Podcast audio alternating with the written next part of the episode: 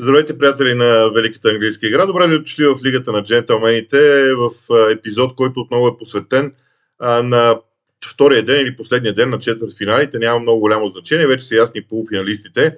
В днешния ден за полуфиналите се класираха Марокко и Франция. Поред за двата двубоя, а, но преди това, защо заглавието е такова? Изкуството да постигаш добър резултат – а, защото има много начини, по които можеш да постигнеш един добър резултат. А, м- това не винаги трябва да означава да играеш зрелищно. Означава да имаш ясна стратегия, да имаш е, определени идеи, с които да стигнеш до този крайен резултат. И между другото не е задължително да, да доминираш 90 минути в никакъв случай.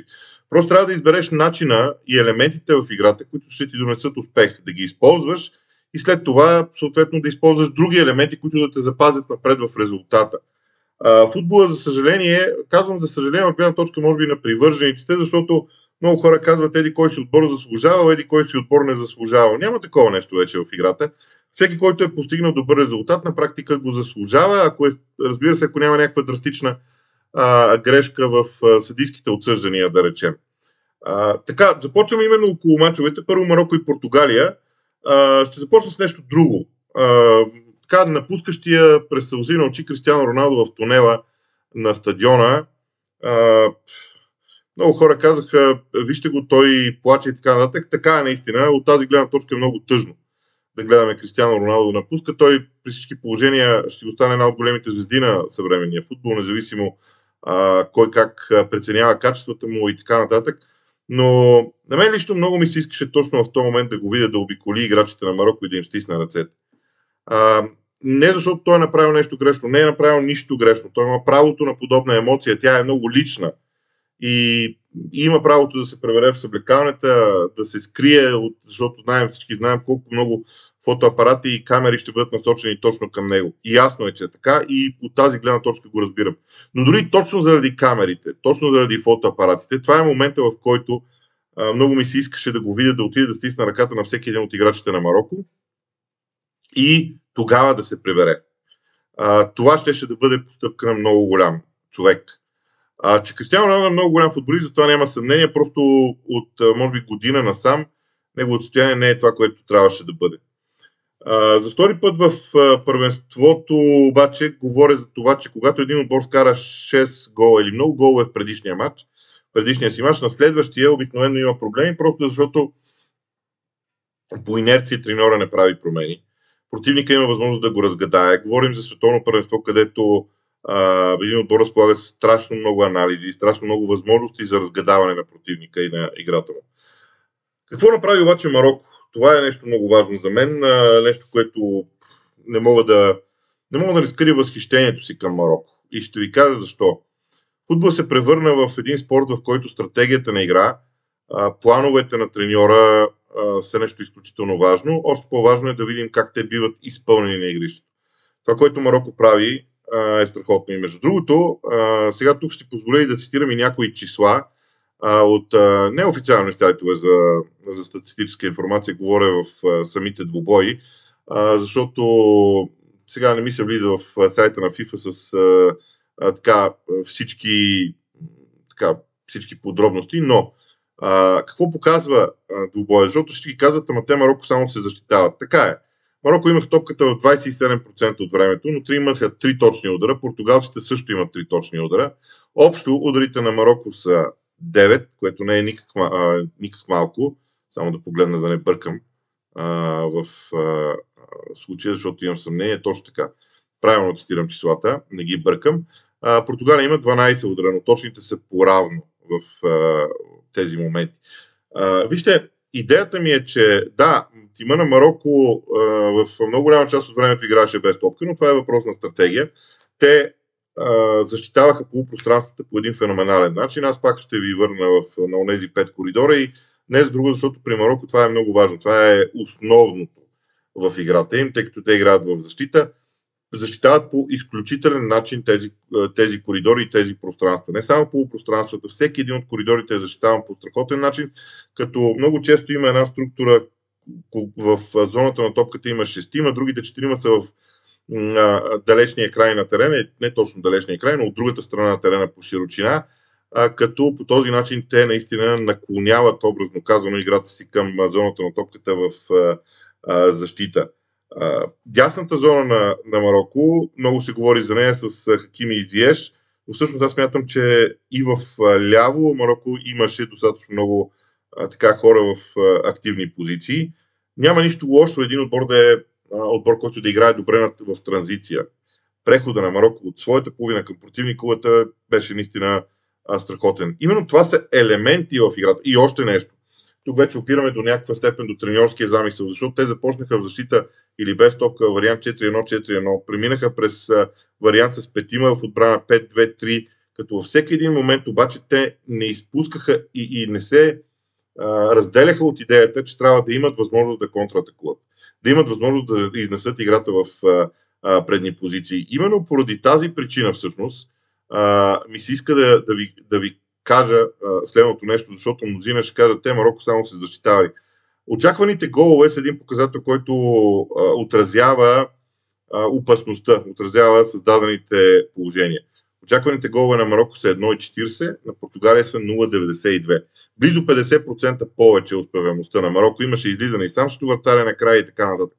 Така че не мисля, че тима на Марокко е имал а, матч, в който просто да се окупал, да не е мислял за атаката и така нататък. Не, те имаха много ясна стратегия. Стратегия на, на игра, която свърши а, прекрасна работа, но която в крайна сметка зависеше от стабилността и силата на тактическия футбол в отбрана. Що се отнася до Португалия? Това, което на мен лично ми направи много силно впечатление в португалците е, че те пробваха почти всички традиционни похвати за преодоляване на нисък блок от противника. Говорим за пращане на дълга топка зад гърба на противника, след което да чакат кой ще я спечели и съответно да се борят за втората топка. Диагонални подавания, опити за разиграване между линиите. Между тези разигравания между линиите буквално не, не вървяха изобщо, не се случиха просто, защото мароканците много бързо, това за което говорих, отиваха шестима души в линия, т.е. шестима души се събираха в а, едно, едно пространство от а, така, примерно 20 на 20, като метража, като метри, в което просто е трудно да, да продължиш разиграването на топката. А, така, един от хубавите, някои от хубавите моменти при португалците дойдоха вследствие на агресията, но когато не оставиш на Португалия пространство, защото швейцарците преди това направиха грубата грешка, според мен Швейцария очакваше тогава Роналдо да е централен нападател, но когато остави, не оставиш пространство на португалците, те имат много, много сериозни а, проблеми с разиграването на топката позиционно разбира се. На мен лично ми се струва, че пазе, това, има един момент, в който испанците, например, изпаднаха в усещането само да разиграват топката. При португалците това липсваше, но вкарването на топката в противниковото наказателно поле просто не се получи по най-добрия възможен начин. И стигаме до, смея да твърдя, най-качествения като футбол двубой от четвърт финалите между Англия и Франция. Започвам с победителите французите. Това, което казах в началото, изкуството да постигаш добър резултат. Французите го могат. Могат го по проста причина, че имат играчите за това. Помням си вайкането на страшно много хора от това, че Бензема нямало да играе. Всъщност, в крайна сметка, се оказа, че или Оливие Жиро е абсолютно равностоен заместник на Бензема, или просто Оливие Жиро е страхотен нападател. Не знам защо в съвременния футбол Оливие Жиро е толкова подценяван като играч. Той днес направи нещо много сериозно. Беляза втория гол по един прекрасен начин, издействайки си позиция между двамата централни защитници на Англия. Нито Джон Стоунс можеше да се върне назад, нито Хари Магуайр да отиде напред. Тази позиция между централните защитници на Англия, един централен приятел се бори за нея. Той отива, той я печели тази позиция. Центрирането на Гризман е без без всяко съмнение, изключително, изключително подаване за втория гол в а, тези моменти. За мен очудващо французите играха по-слабо. Аз очаквах Франция да е по-добрият отбор на терена. По-добрият отбор на терена се оказа Англия. Дори ако погледнете и към, пак да ползвам, ако искате очакваните голове, като показател, който той между другото е доста добър показател. 2,32 за Англия, 1,19 за Франция. Два пъти повече е, е за Англия са били опасните положения и те бяха наистина така. А, проблема обаче, също не проблема, умението на французите наистина да избират моментите, в които да стигнат до успеха, беше от изключително значение. А, сега, при, при първия гол на Чуамени, например, имаше фактора на изненада. Макар, че ако човек е гледал Чуамени малко повече от а, средностатистически привърженик, би трябвало да очаква подобен удар в а, тези моменти.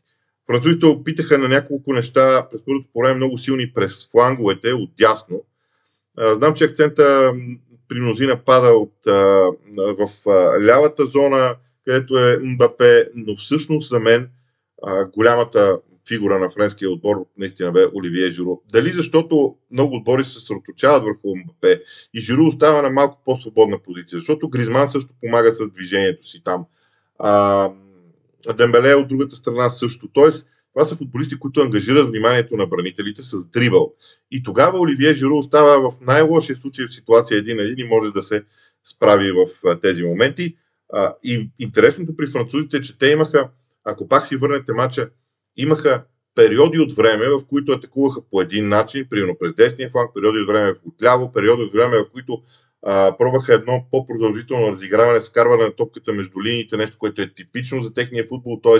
да се използва Гризман. Имаше моменти, в които подчертано действаха с дълги топки, а, особено след изравняването на резултата от страна на Англия, дългите топки на Франция зачетиха. Идеята беше да се прехвърли тази полузащитна линия на англичаните, която запази свежест почти до края в тройката в средата на игрището и Жиро свърши своята работа. Между другото, Жиро имаше чисто положение непосредствено преди отбелязването на, на гола. Отново остана в позиция между двамата централни защитници. Аз не смятам, че някой от тях е конкретно виновен. Просто синхрона е такъв, че там обикновено трябва да се върне Деклан Райс, за да покрие съответно тази зона.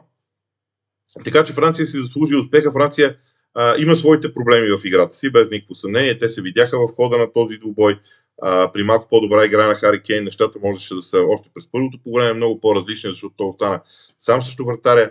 А, имаха французите и късмет тази дуспа да не влезе в края. Това също е фактор, но в крайна сметка те се добраха до победата и изпълниха точно това условие. Да постигнат добър резултат, да намерят начин. На големи първенства това е нещо много характерно за топ отборите трябва да намериш начин да спечелиш. Французите го направиха, без никакво съмнение.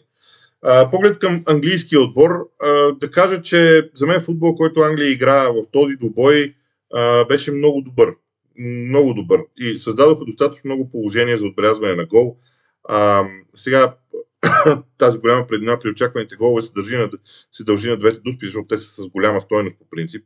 Но и без това те създадоха наистина добри положения. Има излизане на Хари сам срещу вратаря, което е пропуснато и така нататък и така нататък. Има ситуации, а, в които можеха да се а, отбележат, да отбележат гол много, много по-нормално в сравнение с а, а, френски отбор. А, например, ако погледнем към, а, към много неща, към как качествените неща, почти всички показатели са в полза на Англия. Те бяха и по-активния отбор на игрището, владееха топката повече, търсейки развоя на, на матча и на резултата. На мен ми харесаха няколко неща в а, английския отбор. Най-вече идеята да се използва позицията на Букайо Сака в, а, а, на десния фланг по начина по който Букайо Сака в Арсенал играе. Тоест разиграва се топката а, или в центъра, или в а, ляво и се прехвърля топката на Букайо Сака, в който е в ситуация един на един. И когато е в ситуация един на един, той наистина е много опасен, както и направи на дуспата. А, на мен обаче при всички а, хубави неща, които трябва да се кажат за английски отбор, на мен ми липсва тази креативност в средата на терена, защото тройката Джуд Белингъм, Деклан Райс и Джордан Хендерсън изглежда много интересно. Тя между другото изглежда много, как да ги нарека, много ливърпулски. Просто модела е като изваден на, от, от играта на Юрген Клоп с тримата нападатели но просто трябва да можеш да реализираш голове. И второто условие, един от тази тройка, обикновено е Джуд Белингъм, трябва да влиза в наказателно поле на съперника и да помага на тримата нападатели. В този добой на Джуд Белингъм това не му се получи. Може би защото твърде много гледаха зад гърба си играчите от тази зона на английския отбор за фунговите футболисти а, на Франция. При изнасянето се получиха някои доста добри неща за английския отбор също. Изобщо първенството като цяло от гледна точка на качеството на игра, за Англия беше добро. мога да кажа, че футбола, който те играха, беше добър. много, много смислен, много подреден. Това, което на мен не ми хареса, в Англия аз го твърда от първия матч, това няма да се промени никога под ръководството на Гарет Салгейт. В този отбор няма страст, няма хъс. Тоест хъса го има, но няма страст, няма креативност, няма блясък. Има английски футболисти, които могат да дадат и просто трябва да има треньор, който да, да направи така, че Англия да играе по по-различен начин. Гарет Салгейт има договор до края на Европейското първенство, така че нищо чудно и да остане начало на Англия. Още повече не виждам кой точно ще го смени в тази формация. Накрая обаче няколко думи искам да кажа за Хари Кейн, защото а, знам, че той ще бъде голямата новина. Сега и футболист, за когото много хора ще изказват различни мнения. А, Хари Кейн без никакво съмнение е добър нападател, много добър централен нападател. А, Хари Кейн е много добър дуспаджия, но има причина, поради която Хари Кейн не е извел Тотнам до трофей за сега. Тази причина, поне аз се виждам в много от мачовете. В ключови моменти а, просто той се проваля самия. Днешният двубой е олицетворение на това. Аз не го обвинявам за дуспата, за пропусната дуспа. Тази, всеки може да пропусне дуспа. Аз по-скоро, го, по-скоро имам упреци към него за първото по време, за положението, което е изпуснал очи с говори, защото ако тогава тръгне обрата, игровия обрат, нещата могат да са много, много по-различни. А, за мен обаче начина по който беше изпълнена тази дуспа, с сила, над вратата, е белех на вътрешно напрежение и това е моят упрек към него. Начина, не резултата. Всеки може да изпусне дуспа. Никой няма право да обвинява играч, който е изпуснал дуспа. Въпросът е в начина. Когато изпълниш дуспа с сила в центъра на вратата, това означава, че в твоята глава е цялото напрежение на, на света и ти не можеш да се справиш с него. А, за мен това наистина е пропуск, който ще тежи на Хари Кейн много дълго време. Няма как по друг начин. А иначе англичаните отново парадоксално се сблъска с проблема с Дуспи. Той ще бъде, той явно е свързан с английски отбор в, по всякакъв начин, независимо дали след края на матча се изпълняват тези Дуспи, дали по време на матча. Всичко е с Дуспи. Отпаданията са подобни. Така че аз не съм възлагал кой знае какви надежди на английския национален отбор, гледайки играта им.